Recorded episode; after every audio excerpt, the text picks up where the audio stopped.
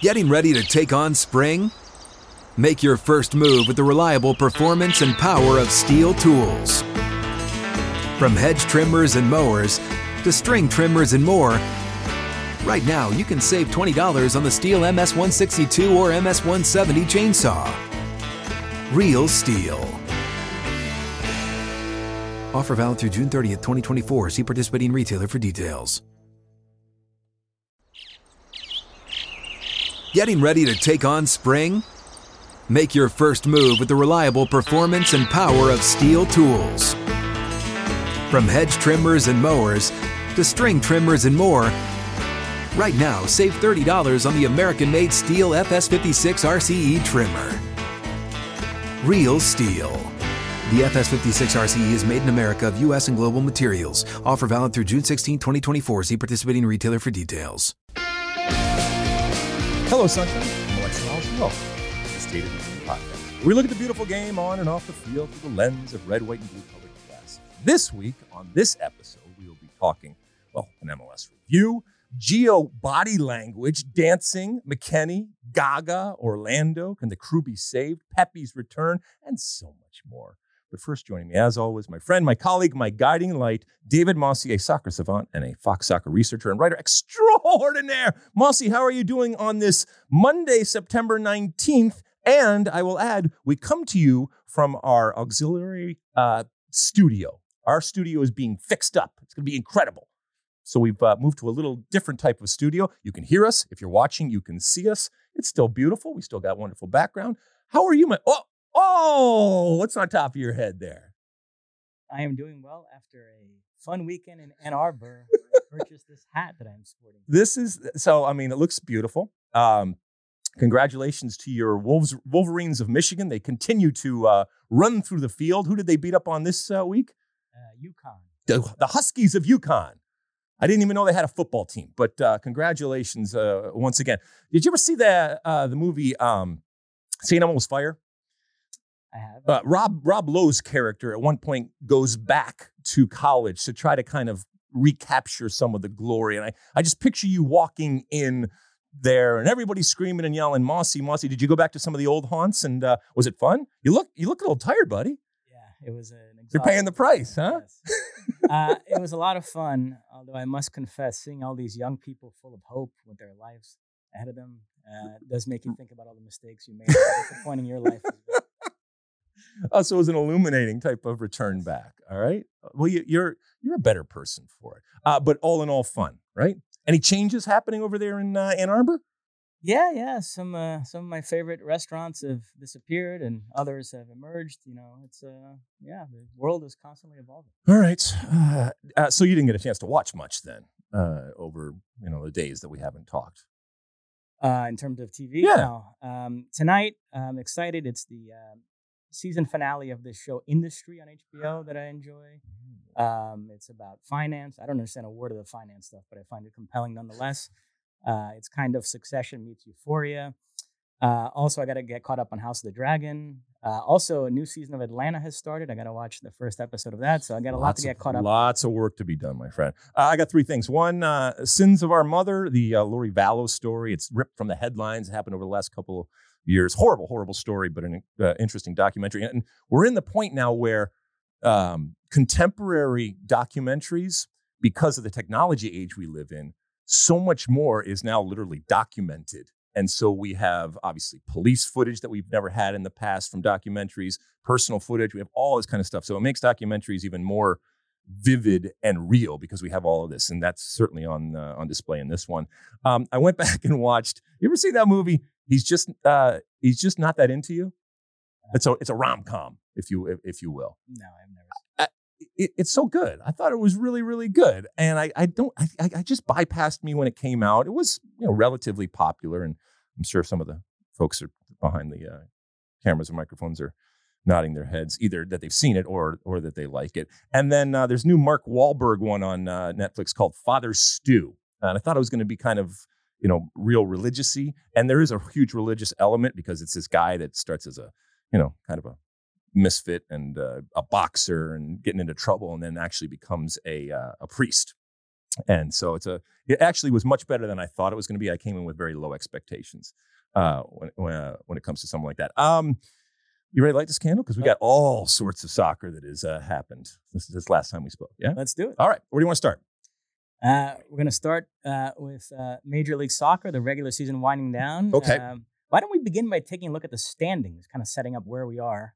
Um, Well, we said all along that it's you know this musical chairs type of situation, and in, out, up, down, and that is absolutely the case. If you take a look here uh, at the West, uh, it, it you know Real Salt Lake. I think really we'll, we'll talk about the games individually here, but it's going to be real tough for them. Seattle, I think, is out ultimately, and so we're going to see a situation where, for the first time in their history, they're not going to be in the uh, uh, in the playoffs. And LA Galaxy, who we've so long talked about having games in hand, got a big win and kind of pushed themselves back into uh, contention here. But not everybody's played the same amount of games. So again, as we go through this next round, midweek games, uh, or as, as we get through the international and then uh, the games come, it's going to be really interesting. Where do you want to start? Let's start with Austin, Nashville, Driussi versus Mukhtar. Yep. Both MVP and Golden Boot implications. They both scored in the second half. Mukhtar from the penalty spot. Driussi then equalized minutes later. So Mukhtar is now at 23 goals. Driussi at 21. And Mukhtar, my sense is, is still the MVP frontrunner coming out of this game. You might recall the last time they played, Mukhtar scored twice. Nashville won 3 0. I felt like Driussi had to have a similar performance this time around to kind of wrestle it back. Exactly. This was the the return, if you will. This no, it was the return, and this was, I think, what people were respecting is this um, serve and volley type of thing, back and forth between these two incredible players who absolutely will be up for the MVP. And I, I think Driussi had to have a huge game, but more importantly, I think it had to be in the context of them then getting back also from a points perspective as they go into the uh, the playoffs here. Because as we know, when it comes to the MVP, it is the regular season that ultimately de- ultimately decides this. But you know, both teams are going to make the playoffs. Who do you think? Well, I think it's, it's probably a simple answer uh, given, but is it without a doubt that Mukhtar is more important to his team than Driussi is to his team? I know that the, the, the data shows that, but It's close. I don't want to sell Okay. short, but I would slightly lean Mukhtar on that, and I would give him the MVP. you would slightly lean uh, Mukhtar. But if from a from a defensive and planning type of perspective, if somebody is coming up against Nashville and you neutralize or shut down uh, shut down Mukhtar, then you get a good chance of winning. In the same way that you do uh, of of Driussi, but maybe not as much. So maybe it's mu- much more of a of a team. And Nashville, I think, and Nashville fans recognize that they understand that's exactly who they are. There's not it's not going to change anytime going into the playoffs. Not you know nobody's going to step up and be anything close to uh, a Mukhtar. All right, what else? Uh, NYCFC have gotten their mojo back. Um, Have a- they? As we were taping our last podcast, they were facing Atlas in the Campeones Cup. They won that game 2 0. Collins and Maxi Moralez with the goals. Another triumph for MLS over Liga MX, for American soccer over Mexican soccer. Unbelievable how one sided that rivalry. More, more, yeah, more silverware for uh, NYCFC and the Pigeons out there in uh, in New York. And then they followed that up by beating the Red Bulls in the Derby this past weekend 2 0. Collins and Santi Rodriguez with the goals. So after a terrible few weeks there, NYCFC, a couple of nice results back. Yeah, both on set pieces in, in that uh, abomination of a uh, uh, of a soccer, you know, theater, if you will, that is uh, Yankee Stadium. But they know how to play there, and obviously they got the, the results. I'm not sure how much of the mojo is back, but I'm still not scared of facing NYCFC in the playoffs in the way that I was a year ago. And we should say the Red Bulls have already clinched the playoff berth, 13th straight season for them, which is very impressive. NYCFC, not quite yet, but presumably they will be in the playoffs as well. Yeah, I think so. Uh, one team definitely headed to the playoffs. FC Dallas, they clinched this past weekend, 1 1 draw away to San Jose. Paul Arriola sent off late in this one, but it didn't matter. Jesus Ferreira and company headed to the postseason. Yeah, and as we've said all along, now that it's that they're going to the postseason, they are not only a better team in terms of their first team, but they are more relevant. And I think that in and of itself is a success for a team that, while we all know they, hung, they hang their hat on development, this is a team that for many years has not been relevant when it comes to the uh, the first team. And that's ultimately, I know there's people that that love youth development and you know love all the you know the, the the structures behind the scenes that are going on i don't care i don't I've, I've, t- I've said that before. I want to see it ultimately benefit the first team, which is ultimately your what you're selling in terms of season tickets, and that is the pinnacle of your club. I'm not saying that selling players on and going overseas isn't isn't important, but if that's all that you're doing, then I think that I don't think you're giving your customer ultimately what they deserve. And in this case, FC Dallas has given both the customer what they deserve from a first team perspective and a developmental perspective, and they have changed the way that we now think about FC Dallas. We'll see if that's sustainable. Montreal 1 0 winners away to New England. Uh, let's do the Montreal part of this first. Okay. Uh, they're still mathematically alive for the one seed in the East, but most likely are going to be number two. Do you view it as Philadelphia and LAFC are on one tier and Montreal is the best of the rest, or do you put them on that top tier and call it a big three? I don't put them. I don't put them on a big three. No, doesn't mean that they can't beat either one, either of uh, the Union or uh, LAFC. But I don't put them on that big three yet. And look, it, when it comes to the Canadian teams and where we are, it's not completely out of sight, out of mind, and they are part of the league. But they do they do suffer in terms of the visibility and therefore the credibility. I don't think that they necessarily care because they can use it to uh, their advantage. But what Montreal has done this year and what Wilfried Nancy has done this year deserves praise, deserves attention.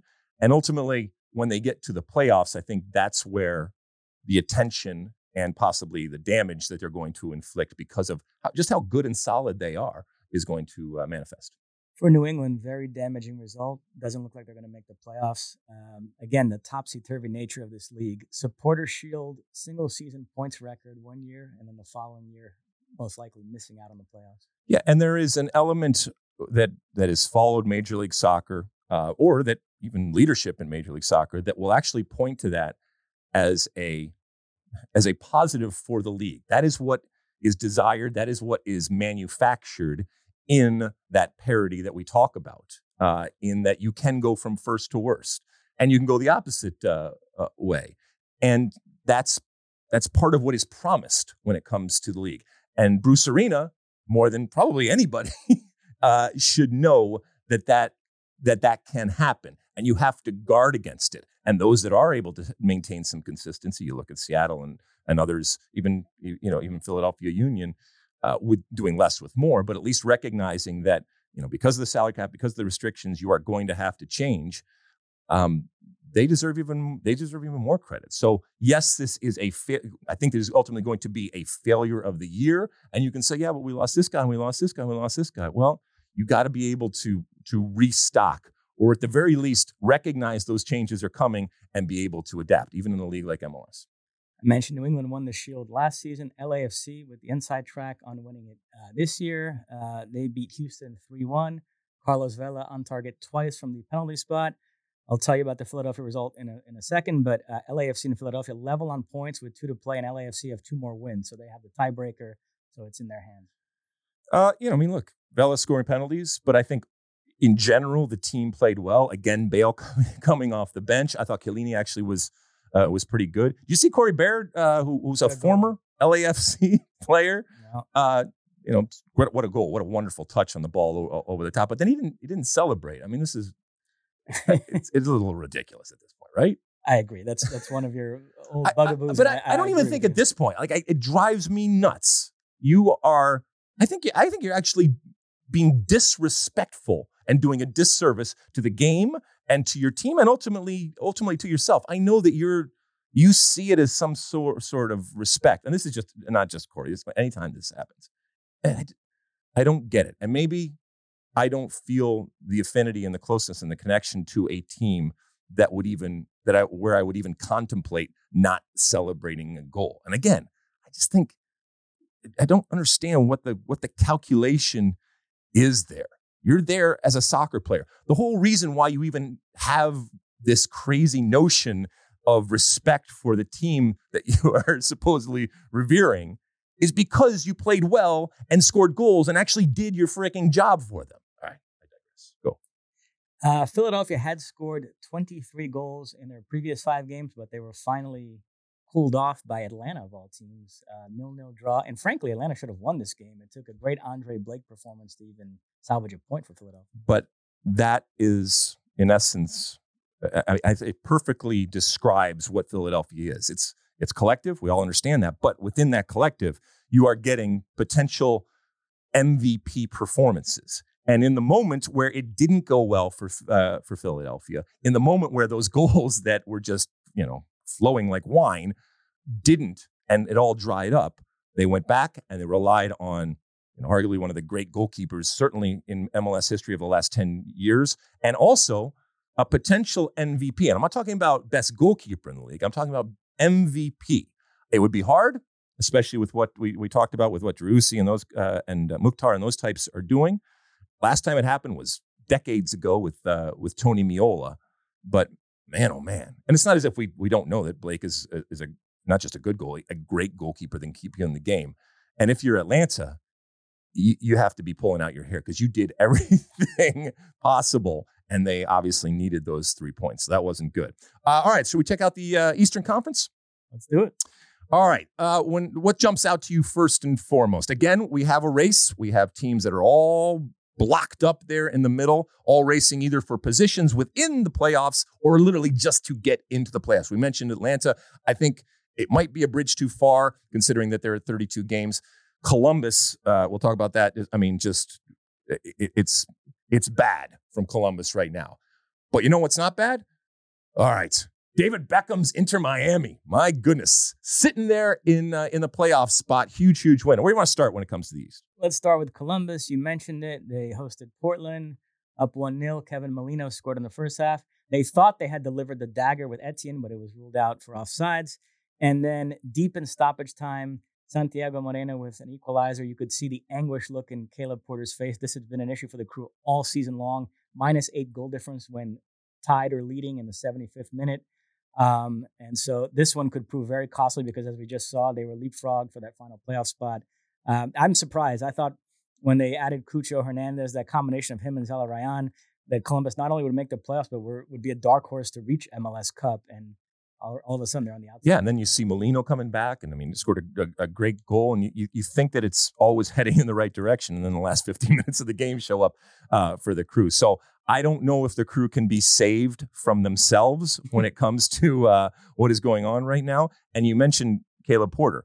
Uh, there are a lot of crew fans that aren't happy with Caleb Porter, and we know at, at times it gets it's stale for him, and, and he moves on. I don't know if we are at that point right now, and this this situation with letting in goals and therefore losing points at the end of games, you that's not a physical thing. That is just that is just a mental thing of, uh-oh, here we go again. And a self-fulfilling prophecy. And it's very, very difficult to get out of it other than just going back to the well each and every time and finding a way to then say, all right, we're uh, we're through it. But you just got the feeling that the crew from a player perspective on the team and probably from a fan perspective outside, just said, We've seen this movie before and it's not going to end well. And it didn't. And that is a huge, wait, wait, first off, it's a huge, huge point for, uh, for Portland, but it's also a huge, brutal, brutal, brutal loss of points for the crew and a bad, bad look again for Caleb Porter, who is already on the hot seat. And I, I mean, I worry for him if he doesn't make the playoffs. The Galaxy above the playoff line in the West, very impressive from them. 4 1 win over Colorado. All the goals were beautiful. Two for Brugman, one from Raheem Edwards. They put on a show, didn't they, huh? Riqui Puig dishing out assists like Magic Johnson circa 1988. um, so uh, the Galaxy coming together here at the right time, I think they're going to make it. You do. Yeah, I mean, I, I, I think I had said that a while ago, and they do have that game in hand. And if they are playing like that, and you mentioned there was there was much more of a flow. There was much more, I think, of a purpose of play that you saw. And, you know, when, when things are going well, they're going well. You know, Chicharito, wonderful uh, back heel, and um, who's the left back? Uh, uh, Raheem Edwards. Ah, Raheem Edwards. Oh, my goodness. And look, Raheem Edwards, sometimes I have no idea what he is doing out there on the soccer field, but in that moment, uh, you know, he he scored a worldie. It was uh, it was just incredible. So yeah, I mean, I think I, I agree with you that the Galaxy right now, while not a great team, are a good enough team and have enough talent and are sitting in a position right now to get uh, to get over the line. After that, we all know anything can happen, but again, it's not a great Galaxy team. shout out to Douglas Costa, who still found a way to get himself sent off from this game. In a game that he's actually playing well. He has not had a great season, and he finally plays well. And then you know, it's bonehead type of move, and gets and get gets kicked out. So uh, more positive on the Brazilian front was Brenner's performance for Cincinnati. 2 1 winners away to RSL. He Big, scored big both goals. big, big. Very costly for RSL, who dropped below the playoff line in the West, uh, and Cincinnati really solidifying their place above it in the East. and uh, you know Pat Noonan and company and uh, Chris Albright, you know the new leadership that has come in. I mean, considering they finished last the the last three years, and now they're not only making the playoffs, but you know unless something really goes wrong here in the last couple of games and other stuff happens, they're going to finish comfortably into the playoffs. And this this huge result going on the road, yeah. I mean, I'm starting to think about coaches of the year type of situations. And you, on one hand, you have you know someone like you know first year coach Steve Cherundolo or a, a Jim Curtin who's doing more with less, and then you have somebody who's literally taken the worst team in the league and actually made them a contender. And so it's going to be interesting when I finally figure out who I'm going to vote for when it comes to uh, uh, to coach of the year. But yes, congratulations to uh, to Cincinnati. I think they can have a uh, a playoff game, which is going to be fun. Uh, Minnesota doing all they can to squander playoff berth. They lost to They're backing in. SKC 4 1, only one point in their last five games. I'll tell you, SKC eliminated, but they just ran out of time this season because since they added Agada, they've been a playoff caliber team. He got two goals in this one, so it's a shame that Peter Vermes and company dug such a big hole for themselves.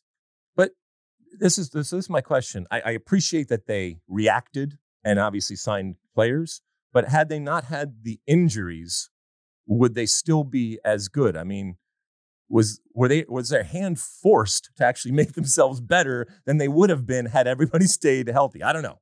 I mean, uh, but yes, you're you're absolutely right. If if the season was longer, it would have been fun to see how this would play out because they're playing they're playing free and they're playing much much better soccer than we have seen at all uh, during the season.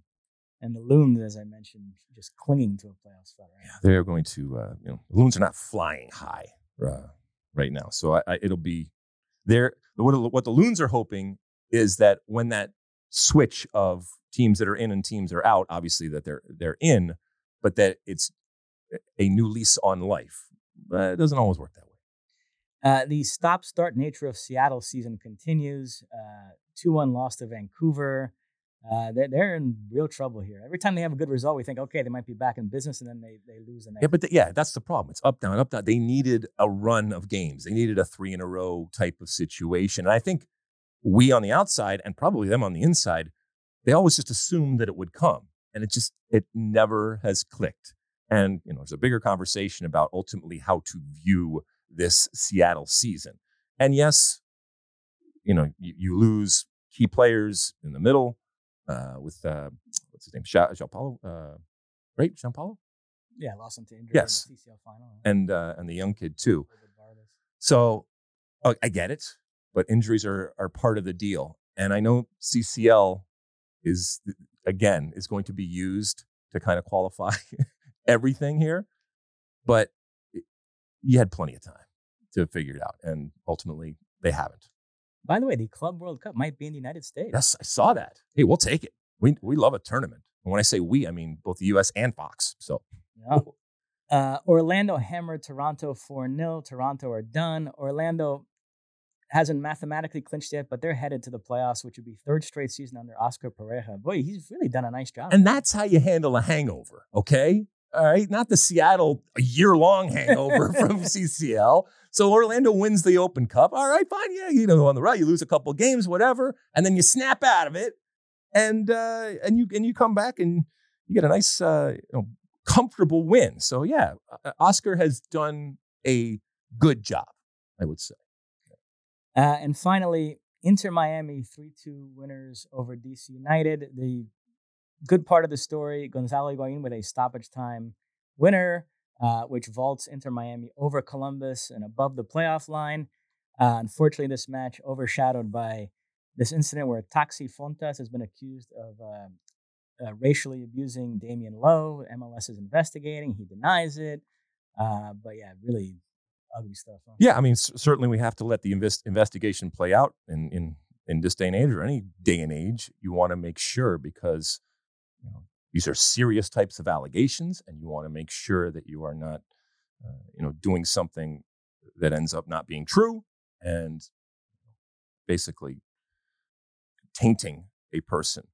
Uh, having said that, if indeed this happened, uh, there should be you know, immediate and forceful types of actions to make sure that the player understands how that's not ever going to be tolerated and obviously send a message to everybody on the field and off the field that that's not something that's uh, ever going to be tolerated as long as it actually happened and again I, you know I, I wasn't there nobody was there and if proof is that this did happen then you know the um, you know the full weight of Major League Soccer should come down upon the player, and uh, punishment should be meted out.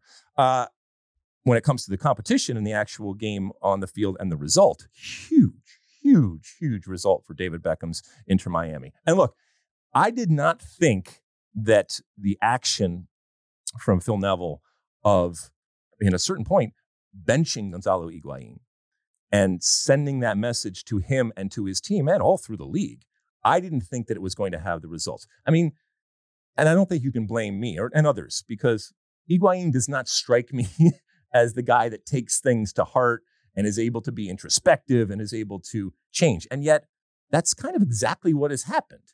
He he took his medicine. He, I mean, this is from the outside. I have no idea, but he. I'm not. I, I'm, I'm sure it wasn't easy. Nobody likes to have that happen. And this is a world-renowned star with incredible history and pedigree. And yet he took it like a man and he came back and he has just been phenomenal for this team.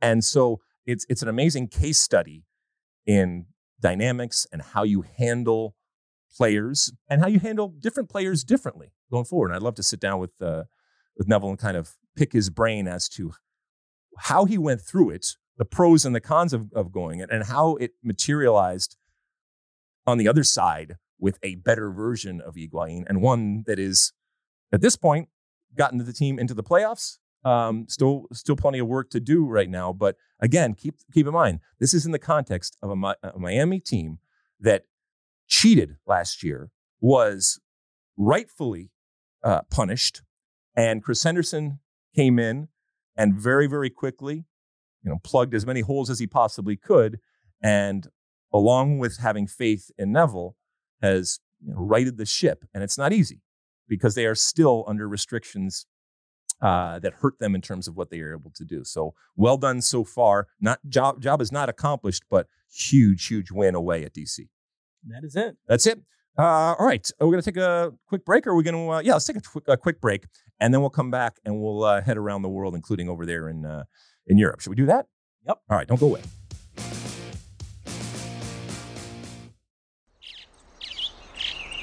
Getting ready to take on spring?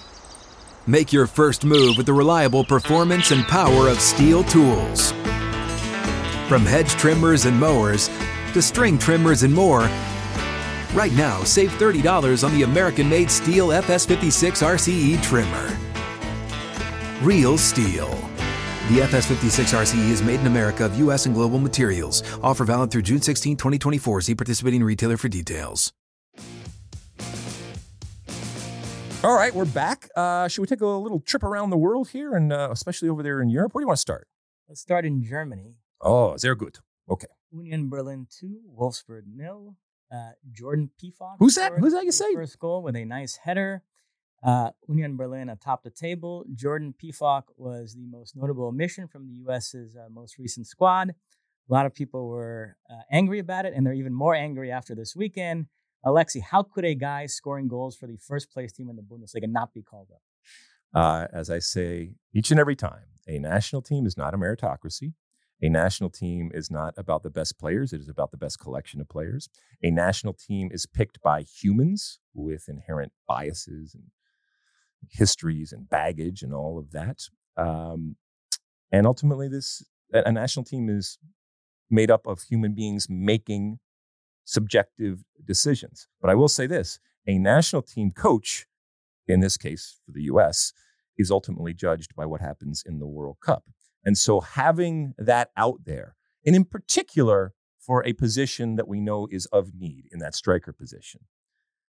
It, it is going to constantly be a source, and I think fairly so, of discussion as to why is he not with the national team. And I think there are legitimate reasons for Greg Berhalter to make. We can disagree with them. People out there can disagree with them. But again, they are subjective types of decisions. Uh, that he's scoring goals is great. Scored a wonderful goal, really wonderful timing, and then the ability to, you know, to flick the ball into the uh, into the side there. And so, yeah, this is this is a goal scorer in that number nine position, albeit that plays the position maybe not in a way that Greg Berhalter, well, obviously not in a way that Berhalter likes, and it doesn't mean he's not going to be on the uh, on the World Cup roster ultimately, but he's not there. It it is going it is going to be a source of uh, discussion going forward. When we do the uh, the uh, the games, we're doing the Saudi Arabia, game on uh, on Fox. Our friends over at ESPN are doing the uh, Japan game. I guarantee it is going to be part of the narrative and part of what we're talking about. And that's okay because we, as an American soccer playing nation, are now into this rarefied and new air where we actually have more players than can play on the field, and maybe more players than even can, can fit into a, a 26. And that, that brings discussion, that brings debate, and that brings criticism and disagreement. And that's, uh, that's okay. But congratulations to him uh, going forward. And we'll see if the, the num- number nines and the strikers of the U.S. men's national team, uh, you know, respond in camp. Uh, Union Berlin five points clear of Bayern, who lost 1 0 away to Augsburg. Bayern winless in their last four league games. It's been a strange start to the season for them. Julian Nagelsmann coming under some fire. Here. Yeah, so fifth place now. But uh, do you, I'm not, but are, are you even worried about Bayern? Like, is it, is it, oh, this is the end of days and this is a real problem and I'm really, really concerned with Bayern? I, I don't get the feeling that a lot of people are still that concerned with Bayern obviously, if I was a betting man, I'd still think they win the Bundesliga. But I will say, I mentioned this at the start of the season. Uh, you take for granted having that center forward like Lewandowski scoring 30 goals a season and how many points that's worth. They don't have that, so they do feel slightly less imperious to me without having that guy up there. But I'm sure they'll figure it out. And but I mean, you think that Union Berlin is going to continue doing what they're doing? No, I mean it would have to be Dortmund. That's the only team I could. Which are three points behind. Yeah. So um, yeah, I'm um not I'm not worried about Bayern, but I like it. I'm here for it. I, I like the fact that there is this competition right now. I still don't get the the sense of urgency or emergency when it comes to the way people are still looking about uh, Bayern. Seven games in. Uh, speaking of Dortmund, one 0 winners over Schalke in the Revier Derby. 17 year old Yusuf Moukoko with uh, the second half winner, a nice header. Uh, interesting day for Gio Reyna. He subbed on for an injured Marco Reus in the first half and then got subbed out late in the second half. But uh, you were reasonably pleased with his performance? In that he wasn't taken off on a stretcher or crying. Yeah, I mean, the, the bar's kind of low at this point. Um, yeah, I'm, I'm happy that he's playing. The, the question of Gio Reyna's talent has, has never been a question. We, we know he is arguably one of the t- most talented young players that we have seen and potentially a transformative generational type of player. But he can't stay healthy. And until he has a length of period where he is healthy, I'm always going to worry about it, even leading into the World Cup. Having said that, seeing him get on the field now and consistently do things, uh, I think is, has been wonderful. There's a there's a uh, narrative out there now when it comes to Gio Reyna, though, about his body language, and this isn't something new. It's actually been talked of for a long time you know, the whole thing with body language, we try to read it from the outside, and I'm as guilty of it as anybody. Oh, you know, this guy's a fu and his coach coming off the field. He's not shaking his hand or something like that. Or he looked this way, or you know, he rolled his eyes. And we have cameras now everywhere that document every move and every every word that is said. When it comes to Gio Reyna's body language, there's a difference between a body a body not pressing or giving up on a play and a player throwing his hands up in disgust or, you know, F you and his coach or something like that. Those are very different things uh, in terms of body movement. Body language is somebody doing something that you are interpreting and thinking that they are saying or thinking something uh, that actually isn't being said. he's he's young. I, I don't care honestly what his body language does or doesn't say to you, me, or anybody else out there. All I care about is that his is his body is healthy, and right now his body is uh, is healthy. Will it turn fans off? Sometimes the things that he does, yeah. Will it turn his coach off or his players? Yeah. But there's an inherent risk in doing those types of things. But again, this is also a young man who, for the most part, has been in a bubble of soccer and probably will be for the rest of his career and maybe even the rest of his life. And so some of the the ability to read signs or decide what hills to die on and decide how everything that you do and things that you say and things that you do and the way that you act and the way that you react can have an effect in terms of your success or how people view you. I mean, that's sometimes that takes a little while to figure out. And I, I would think that it would be even more difficult if you have been in this incubator and in this warm type of cocoon of soccer, which he has been from a very early age. Uh, Marco Reus, by the way, it sounds like not as bad as initially feared. He's going to miss some time, but should be back for the World Cup, which is good. Good, good, because they were, were worried and were you know, doing pictures for him and all that. So good.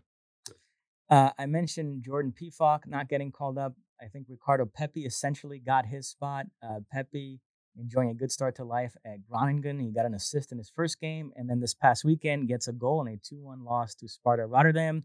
Pepi's first goal for Clever Country since October 7, 2021. It was almost a year. And, you know, the reaction, while I guess nice that everyone is so supportive of Ricardo Pepi, the desperation of, uh, you know, wanting him to do well and therefore, I don't know, justifying some sort of notion that, that, that, that you have.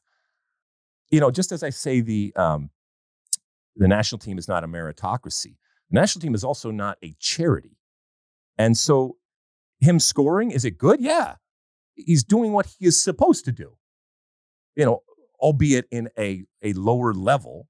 And, and, you know, I'm, I'm not here to downplay or poo poo it, but, you also have to watch the goals that he's scoring. he scored a nice header goal. It'd be nice if the defender jumped and, you know, tried to even challenge him on that. And he would not be the first attacking player to go to to go to the Dutch league and to score a bunch of goals and use that to uh, propel himself uh, going forward. But that that was the whole plan. So let's not break our arms patting on the back for doing what he is actually supposed to do. And I know he hasn't done it in almost a year, and that's and that's great. But there does seem to be a complete bending over backwards to make this work. And I just hope that it's not forcing something that doesn't necessarily have to be. There was a Brazilian striker, Afonso Alves, who once scored seven goals in an Eredivisie match, and that was the day I stopped taking the Dutch league seriously because that guy was garbage. Michael Bradley scored a bunch of goals uh, over there in uh, in Holland. So, and it it doesn't mean that it that it can't fill you with confidence, obviously, and it doesn't mean that Ricardo Pepi isn't getting on that plane to go to the national team. He's there right now as we're as we're speaking and that goal as doesn't help him. But uh, it's just interesting and amazing to me that we are grasping on to anything when it comes to Ricardo Pepi. Uh, before we move on to other leagues, uh, let's do some U.S. roster sure. news because three players that Greg Berhalter called up have dropped out due to injury. Yunus Musah, Cameron Carter Vickers, and Chris Richards. They've been replaced by your boy Johnny Cardoso, who's playing very well with Internacional and the Brasileirão right now. They play later today against Atletico. I can't quit you, Johnny. I can't quit you. and then the two center backs called up, uh, Mark McKenzie and Eric Palmer Brown. Eric Palmer Brown, you might recall, plays for Ligue 1 side Troyes. Troyes, yeah. Um, and and this is this is a, an important thing because obviously injuries happen and things happen as we as we go through. And next man up is is going to be important. We all constantly are debating, you know, this is how the 11 should be. But we all recognize that that's the best laid plans and the perfect world type of scenario. And things are going to happen where we are going to have to see changes. I mean, even I don't want players to be hurt, but this window, for example, with Robinson out on that left side, and we're going to have to see what's going on. The Chris Richards thing is not good for Chris Richards. Uh, I know a lot of people kind of have him penciled in as one of the center backs uh, going forward, but you know you, you gotta you gotta deal with these uh, with with these things. And again, Greg Berhalter bringing in players that he has seen before, and I think again it just goes back to he's going to dance with the ones that brought him. Uh, checking in on a couple of Americans in Serie A, Juventus suffer a humiliating 1 0 defeat away to newly promoted Monza. Monza's first ever Serie A victory. Um, and it comes at the expense of the old lady. They're the club owned by Silvio Berlusconi. Uh, so Allegri in all sorts of trouble there. Di Maria got sent off in the first half of this game. McKennie started, played better than he has in recent games, but still, he's on a team that's in a major crisis. Yeah, um, but if you're if you're going to be on a uh, on a a crappy Juventus team, be the best player on the crappy Juventus team. And Weston McKennie at this point, you know, continues to kind of be that. It's not good from a results perspective, you know, them sitting mid-table and you know, there, there's the dreaded vote of confidence for Allegri, and this is a long-term process, and blah blah blah blah blah. But at a certain point, you're Juventus. You gotta you gotta do the things to get you back to where you kind of belong and where you expect to be. More uh, more importantly, so yeah, this is I mean, most people have never even heard of Monza. Uh, the big one in Italy this weekend, Napoli go to the San Siro and they beat AC Milan two to one to continue their great start to the season. They're level on points with Atalanta, top the table. A uh, bit of a disaster for Serginho Dest. He came on at halftime for David Calabria, who was suffering from muscle fatigue, and Dest had a really poor second half. Uh, the fans were all over him. He committed a clumsy penalty on Kvaratskhelia. Politano converted 1 0, and then Giroud equalized. But then Giovanni Simeone with a beautiful header, Napoli takes it two to one. Dest is, a, is, has always been an interesting cat, right? I mean, there's undeniable talent, undeniable physical and technical skill, and yet you get the. I mean, he's. I actually, I think you you should appreciate him because there's there's a Brazilian part of him. I feel like that where he operates on a not just a different plane, but one that we, we, we can't even fathom and understand. And, you know, there's, there's some Brazilians, even some outside backs in the past that will do incredible things and then they'll just do bonehead things. And I get the feeling there's a little bit of that when it comes to Serginho Dest. And yet it doesn't register for him that he has done anything out of the ordinary or that maybe he shouldn't do that or, or should try to do that. I guess what I'm saying is you take the good with the bad because the good still far outweighs the bad, but you're going to have those moments of bad. And he's still obviously betting in with a new new uh, team, a new league, uh, a new culture. But that's not a good thing. I'm not sure that he gets fazed by any of that. So people booing or him not having a good game, I think he just kind of goes back and does his thing and forgets very easily. He's got a little Marcelo. There we go. Exactly. Right. Marcelo, who was dubbed uh, a false left back. right. That's the best description of her.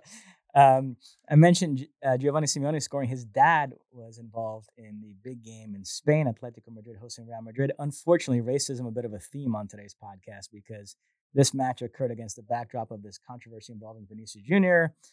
Uh, this has been building for weeks. There's been criticism in Spain over Vinicius' showboating and the way he celebrates his goals, but it took a really ugly turn this past week when on a uh, Spanish show, the guest, who I guess is an agent, uh, said that Vinicius needs to stop monkeying around. So it became a really racial controversy. I mean, some would argue that was always the subtext, but it became front and center. Everybody from Neymar to Pele to P. Diddy chimed in on social media defending Vinicius. Um, and sure enough, the Atletico Madrid fans racially abused him before and during the match, which was really some ugly scenes there. Uh, he did get the last laugh because Real Madrid won two to one. Uh, his fellow Brazilian Rodrigo scored a beautiful opener, and then him and Vinicius danced in the corner flag right in front of the Atletico fans. And then Vinicius played a part in the second goal. Lovely one-two with Modric, invades the area, takes a shot that hit the post, came back. Valverde slams home the rebound. So it was 2 0 at that point. Hermoso pulled one back late, but still Real Madrid take it 2 to 1 to continue their perfect start to the season. But what did you make of the whole? Yeah. So look, the you know the comments from the agents, uh, from the agent, you know that that is going to, that is, you know, that is going, that is fire, right? And so you should know better than to do something like that. And it's despicable and disgusting, right?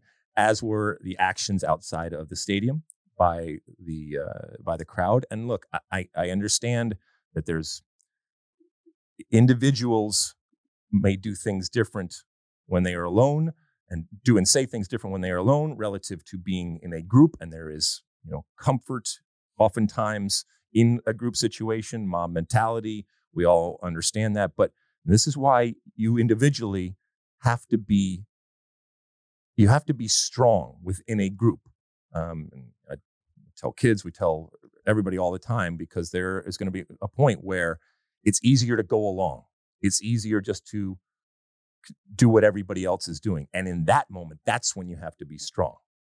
And, you know, this was a group that obviously, from a group perspective, felt that that was appropriate before the game. And it was discussing, obviously not appropriate. And yet, I would wonder individually, would they have, you know, the audacity to be able to do that? And I'm not sure that they would. And it doesn't make it right or, you know, that, uh, th- that something like that would happen individually or collectively. Ultimately, it, it is all wrong. And so I love the fact that Vinicius is, it's not that he's not affected. Everybody's affected, I would think, if something horrible like that happens, but that he throws it back in the face. And, you know, if you don't like the dancing of a player, the surest way to get to get them to continue to do that is to do what you're you're doing because if I'm Vinicius, and it sounds like that's what he's doing, he's going, fuck you. Okay. Uh, I'm I'm going to win. I am going to score. I'm going to dance. And even if in the fa- in the past I was even considering tamping it down, hell no, I'm doubling down. So I I love I love that moment right back in uh, you know the face of uh, you know of disgusting displays. Uh, two soccer notes on this one. Uh, Griezmann started for Atletico. Remember, they've been trying to keep his minutes down because they don't want to trigger that permanent buy clause. But Simeone felt like this was an important enough game where the heck with that, we're going to play him from the start. And number two, I'm ready to say it. Uh, is an upgrade over Casemiro, and I'm a Brazilian, and I'm saying that. But another stroke of genius from Real Madrid to get the money they got for Casemiro at his age, going to United, and then buying Tchouameni, who is a fantastic player. Rodrigo's goal was a beautiful assist by Tchouameni. He is such a good player. I, I think he's going to be starting for France at the World Cup. You do? Yeah. Okay. Um, in the Premier League, the two games we would have been talking about the most Chelsea, Liverpool, Manchester United, Leeds were uh, postponed because of the funeral of the Queen.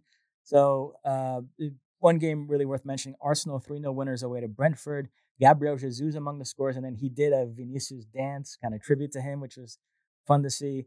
Uh, this vaults Arsenal back to the top of the table. They're one point ahead of both City and Tottenham, who also won this weekend. City beat Wolves 3 0. Erling Haaland, surprise, surprise, with a goal. And Tottenham beat Leicester 6 2. Heung-min Son came on in the second half and scored a hat trick, three goals in a 13 minute span. Uh, there's some big Premier League games on the other side of the international break to look forward to Arsenal, Tottenham, City United. So uh, the Premier League is going to start percolating again. I mean, I, I, don't think that it's wrong for us or, or anybody to be impressed and bullish about what this Arsenal team is here. But but as such, they're still ultimately going to be judged against the the big boys out there. And so they have uh, Spurs coming up right uh, in uh, next weekend, right? Uh, after the international. After the international break, so that'll be fun. I mean, we saw them in their only loss, right, uh, to Manchester United. So that's ultimately where I think we can we can judge Arsenal. But so far, so good. Uh, Arsenal late in this one brought on Ethan Nwaneri 15, 15 years old, years, right? My goodness. 81 days, the youngest player in Premier League history, youngest player in English top flight history. Uh, what do you suppose Sean Sullivan was doing at the age of 15? Not going on the field for Arsenal, that's for sure. Yeah. What were you doing at 15? Uh, Not going on the field the for Arsenal. I'm doing today, sadly. it's amazing. Um, yeah, so we'll keep an eye on this kid, but that is but 15 years old. But so there's there's an example of Arteta. Look, you're leading the league. Um, and you know, there's still some questions about depth when it comes to Arsenal, and you know what happens when you get down and dirty, and you know you're slogging through the, I don't know, the uh, the festive season or whatever they're, they're talking about. That do you have enough? And that he that he has the confidence in what's coming up behind to throw these players in, and maybe it's just completely out of uh, necessity, but that's the type of balance that you need, where you're not just doing it because that's all you can do. You're doing it because you have the luxury, because the team is so good, to be able to give these moments in the appropriate moments. Uh, two more games and then we're done. PSG 1 0 winners away to Lyon. Are you familiar with a guy named Lionel Messi? Heard of him. Did he have a good game? Uh, he scored a lovely goal assisted by Neymar. So those two, their, chemistry. They're both playing together? Yeah, Oh, my yeah. goodness. Uh, so PSG continued to roll in France. And finally, uh, we end in Mexico. Club America, 2 1 winners over Chivas at the Azteca in the latest edition of the Super Clasico. This was a shocking omission from your top five rivalries in the world list. I know. You think Seattle Portland is a bigger rivalry? Yes, absolutely. Chivas. Yeah. Uh, America's second goal scored by Alejandro Zendejas. Now we've heard of him. Uh, he Uh, has been got- we got some history with him. Yeah, he's been in the news a lot lately. Um, he's a guy who's eligible for both the U.S. and Mexico. Played for the U.S. at youth level, buddies with Christian Pulisic, but has spent the last several years in Liga MX and has really blossomed into a star with America. He's now considered one of the best players in Liga MX, and so everyone assumed that that must mean he's trending towards Mexico. Tata Martino wanted to call him up recently, but he wanted him to um, declare once and for all for Mexico. And reportedly, he said he would only do it if he was guaranteed a World Cup spot. And Tata wasn't willing to do that. So uh, he ended up not calling him up. There were some hurt feelings there. And then there was talk of Berhalter calling him up. Christian Pulisic was reportedly pushing for it, but Berhalter didn't call him up either. So he's kind of in limbo right now, Zendejas. Um, so, but yeah, I mean, this has been a big story in Mexico. Herculez Gomez has been all over it. Uh, kind of a interesting situation. huh? I mean, we we've been through this before, okay, where you have a player come of age and this tug of war, and it's it's not going to be the last time. As a matter of fact, I think it's only going to increase. You know, keep in mind again, this is by the way another FC Dallas product, uh, born in Mexico, uh, then grew up in uh, in Texas, and so uh, out of that wonderful system that they have over there at, uh, at FC Dallas, and now he's at the point where there's the potential for call ups, and again part of me loves it and gets excited about this because it it proves quality that exists out there. There's also you know, proof of concept when it comes to the youth development that, that goes on. But also, there's a part of me that worries that we start to get to the point on both sides, whether it's the Mexican side or the US side, where we start just protecting them to protect them and not recognizing, you know, if, you, if you're just, you know, keeping powder uh, dry for later, that's fine. But if later never comes, I, I, worry about that. And that's where players have to be honest with themselves, and federations, in this case, it would be federations, have to be honest with the player. And you can say, well, it's not their responsibility. They need to, you know, get the best possible talent and cover their their bets and hedge hedge everything with the decisions that they make. But man, oh man, uh, he's scoring goals and uh, he's a good player, but that doesn't necessarily again mean that from a U.S. perspective that uh, that we have to protect him. He has to play for the U.S. Uh, America in first place in the Liga MX standings, while Chivas are headed for the repechaje. I love, I love when you say that. Anything else, my friend? That's it. Uh, okay, let's take another quick break, and when we come back, ooh, it's time for Ask Alexi. Don't go anywhere.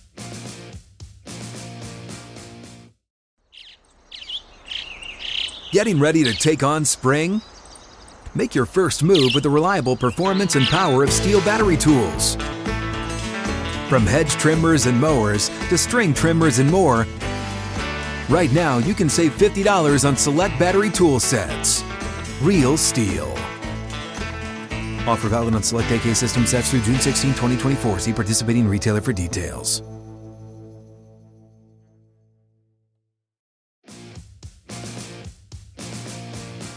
Okay, we're back, and it's time for that uh, part of the show, the Ask Alexi part. You know it, you love it. Uh, well, you know it. Uh, you use that hashtag Ask Alexi. Uh, you send us your questions, your comments, concerns out there on social media, and we have a fully functioning, once again, fully functioning State of the Union podcast hotline. Remember, it's 657 549 2297, 657 549 2297. We're getting a lot of calls uh, nowadays, which is uh, which is wonderful. We love the fact that uh, you're willing to put yourself out there and actually uh, lend your voice out there. And keep in mind, if you are doing social media, all of the uh, handles out there, SOTU with Alexi at SOTU with Alexi. Mossy, what do the people want to know this week on this episode?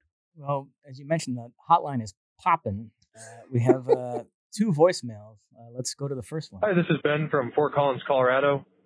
With seeing all the highlight videos from Gabriel Slonina and the fact that he signed with Chelsea, I'm just curious why he's not more involved in the discussion of, of goalkeeper coming up to this World Cup.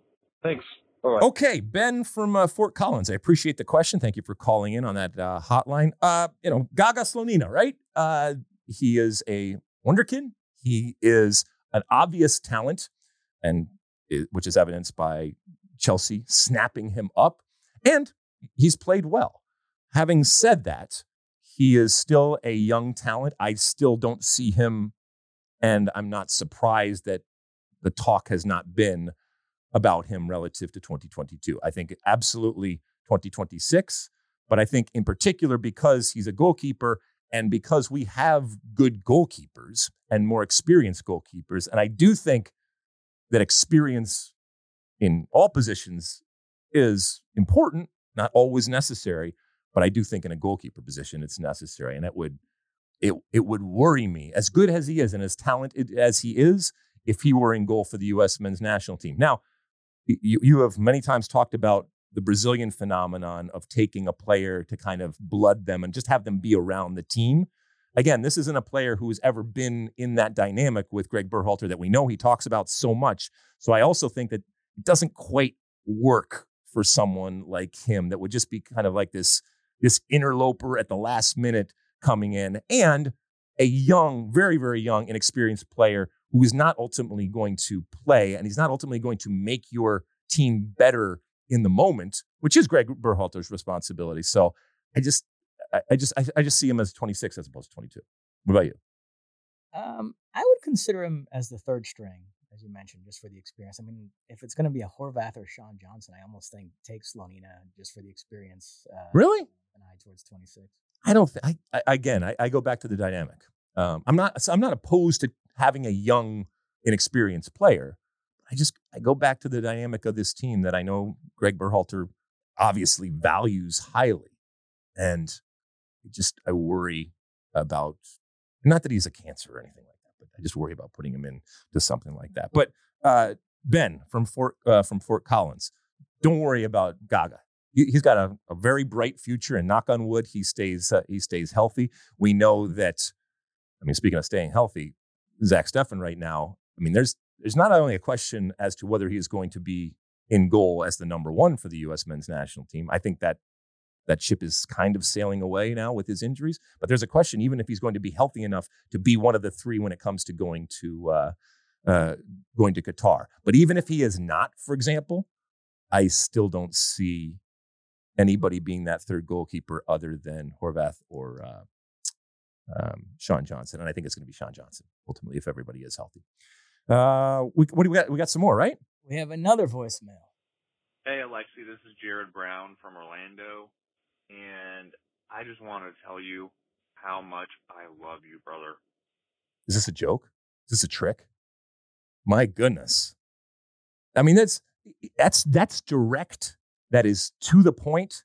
That warms the cockles of my American redheaded heart to hear that. Um, I am not related to uh, Jared Brown from Orlando.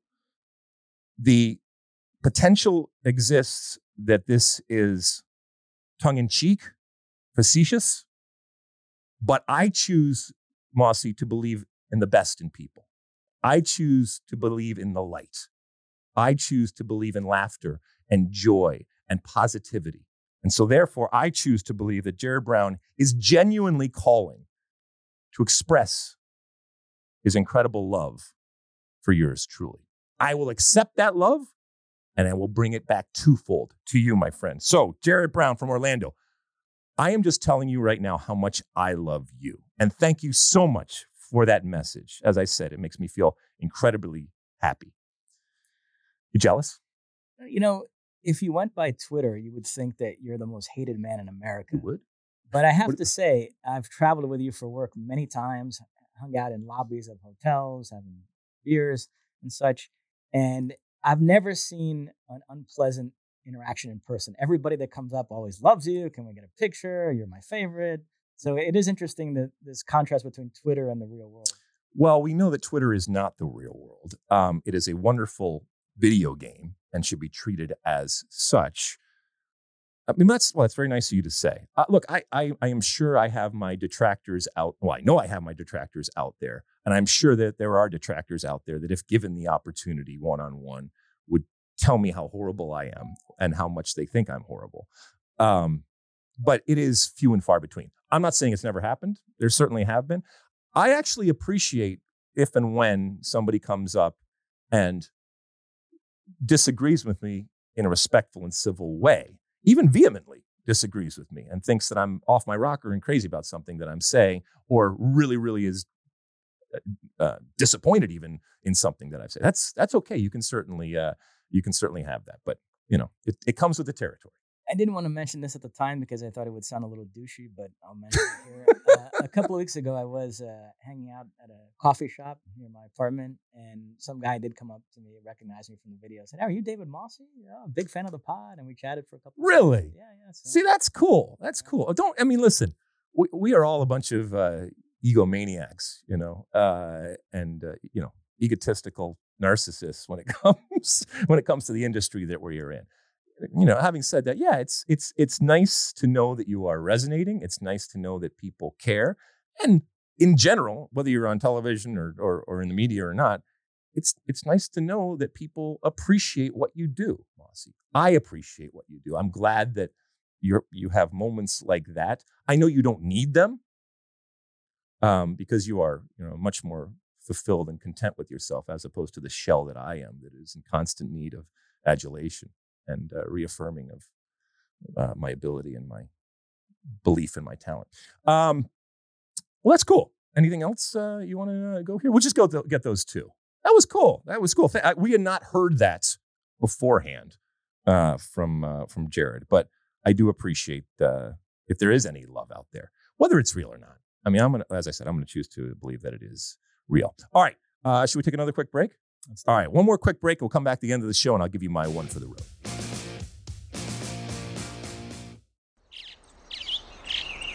Getting ready to take on spring? Make your first move with the reliable performance and power of STIHL tools. From hedge trimmers and mowers to string trimmers and more, right now you can save $20 on the STIHL MS162 or MS170 chainsaw. Real STIHL. Offer valid through June 30th, 2024. See participating retailer for details.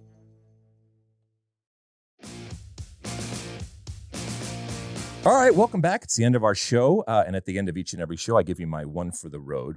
Um, we are coming to what is kind of the end of the road for this U.S. men's national team cycle. And as we know, there is a international window upon us, which features uh, not just the last camp when these players will be getting together, but also the last games with these with these two games. And I hearken back to a time long ago, back in uh, what I affectionately refer to as the 1900s, back in the mid 1990s, when I was preparing for the World Cup in 1994. It was a very different scenario, but there were some similarities, including this. Uh, this understanding that there was going to come a point when the roster was going to be announced. And you were either in or you weren't. And there is a, for lack of a better word, a ruthlessness that I think is essential to anybody that is successful in uh, in sports or probably anything in life. And it's it's not always at the expense of others, but there is an element of um, of looking at your situation and pushing aside others. And I will never forget the moment when the national team that was going to represent the US in the World Cup in 1994 was announced. And I think I've told you about it before, but it, it, bears repeating. Um, we were in a parking lot. We were in a parking lot in uh, Laguna Niguel, California. And for many of us, it had been the end of a very long process, in the same way that this cycle will come to a conclusion. And all of those experiences, all of those interactions that we have had, all of those ups and downs are put into a calculation again, for a human being with all of those, you know, biases that we talk about and all of that baggage and history and shaken up and spit out in terms of a result. And I remember being in that parking lot and you went one way or the other. One way, coach needs to see you. Other way, coach doesn't need to see you.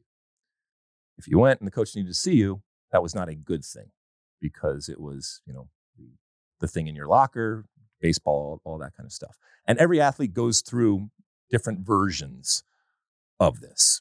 And I'll never forget driving home from that parking lot, knowing that I was going to be on the final roster and the culmination of now multiple years. Uh, and I had very, and this is going to sound harsh, but I had very little sympathy um, or empathy towards others. And you know, maybe that is a, a selfish way, or as I said, a ruthless way of looking at it. But I'm just trying to give you a, a look into the mind. Um, it's not that I couldn't see that they, you know, weren't going to have this moment and that was going to be painful and sad and something that they would hold on. But it was me against them. And while we were friends, while we were teammates, while we supported each other, ultimately there was a competition going on. And to come out on top, that was the goal. It was always the goal. And this last camp now coming up for these, these players, there are plenty of them that are going to be involved that know they are going to be on the plane to Qatar. I was not in a position to know that that was necessarily going to happen. And until it actually happens, even for players that you would think should know that they're going to be, until it actually happens, sometimes it doesn't register, especially if it's your first time. And for most of these players, almost all of these players, it will be their first time going to a World Cup, as we've said time and time again, coming off of the immense failure that was uh, 1998. And there is nothing like it when that finally happens. And there will be a separation. And it's winners and losers, not losers like in the you're a loser, but winners and losers in that the winning part of it is you're going to the World Cup, and the losing part of it is, is you're losing out on the opportunity.